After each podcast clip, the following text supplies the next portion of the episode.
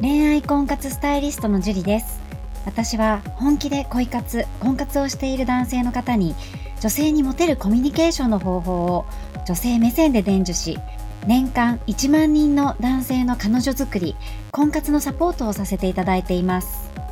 ポッドキャスト恋愛婚活スタイリストジュリの野獣でも美女を捕まえるテクニック女性の本音教えますは私恋愛婚活スタイリストジュリが累計1万人以上の女性と接して分かった。普段は聞くことができない女性の本音を交え本気の彼女を作るためのテクニックをこっそり公開するという番組です。あなたに素敵な彼女ができるようより効果的な生の声をお伝えさせていただきますので楽しみにしていてください。本編に行く前に番組からお知らせがあります。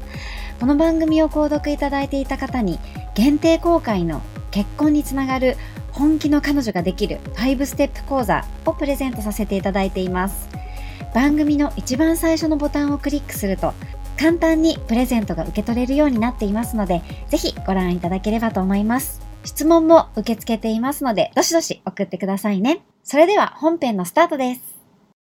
こんばんは、ジュリーです。今日もね、早速質問の方から入っていきたいと思うんですけれども、えー、ジュリーさん、はじめまして、ナオトと申します、えー、ジュリーさんの YouTube やブログなどを拝見させていただき、勉強させていただいています。ジュリーさんの女性からの視点で、指摘や印象はとても勉強になります。ありがとうございます。いきなりの質問で申し訳ないのですが、よろしければ検討していただけないでしょうか？私は追う恋愛ばかりしています。うまくいき付き合うこともありますが、ほとんどが2ヶ月以内の短期間で振られてしまい、長続きしないのです。友人に相談したところ、理由は相手との距離感や気持ちの温度差だという意見が多かったです。しかし、直近の彼女には価値観が違うと言われて振られました。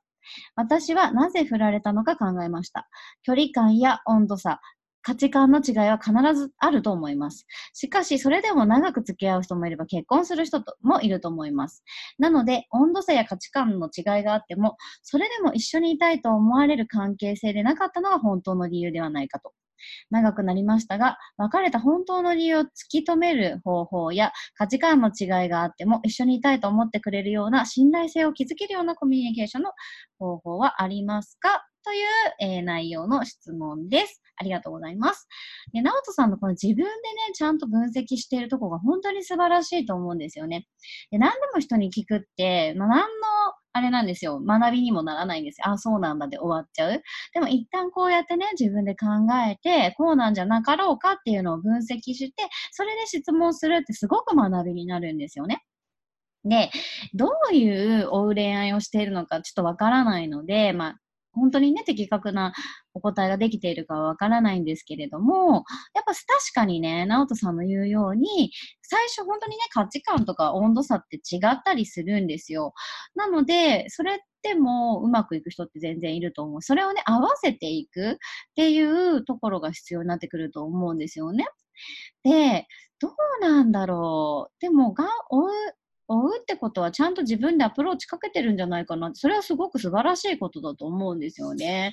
で、えー、本当の理由を突き止めるっていうのは結構難しいと思います。なぜならば、直人さんも言ってるように、本当のことを言いません、女性っていうのは。嫌われたくないし、めんどくさいなと思うから。で、しかも、あの、別れた彼のことはほとんどどうでもいいと思ってる女性が9割方です。なので、えー、今更そんなこと言われても別にっていう感じだし、逆に怖いとか思われれてしまうので、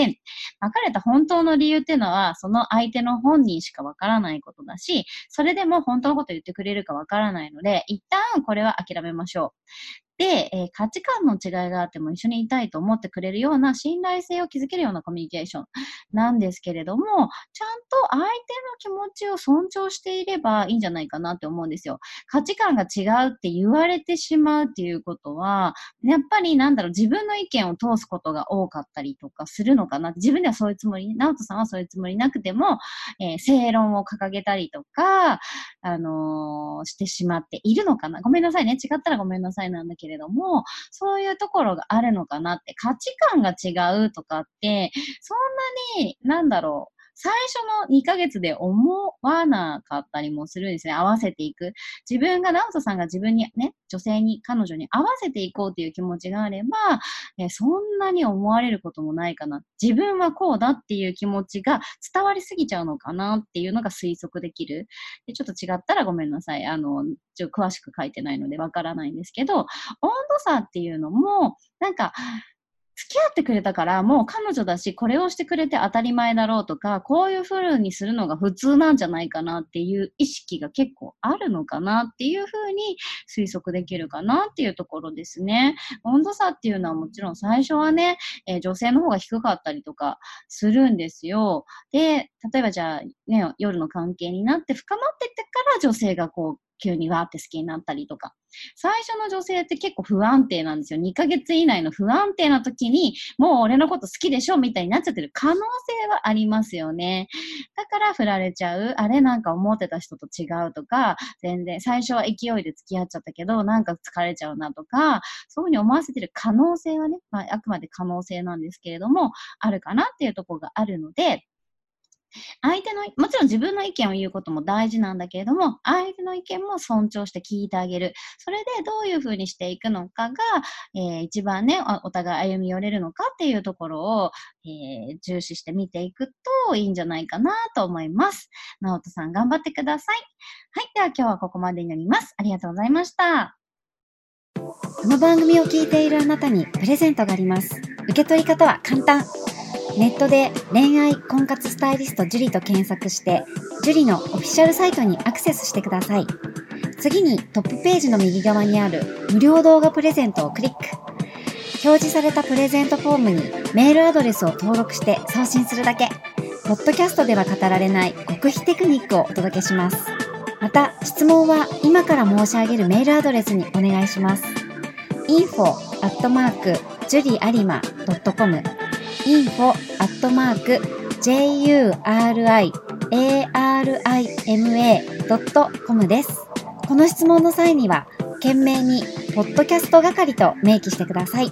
それでは、次の回を楽しみにしててくださいね。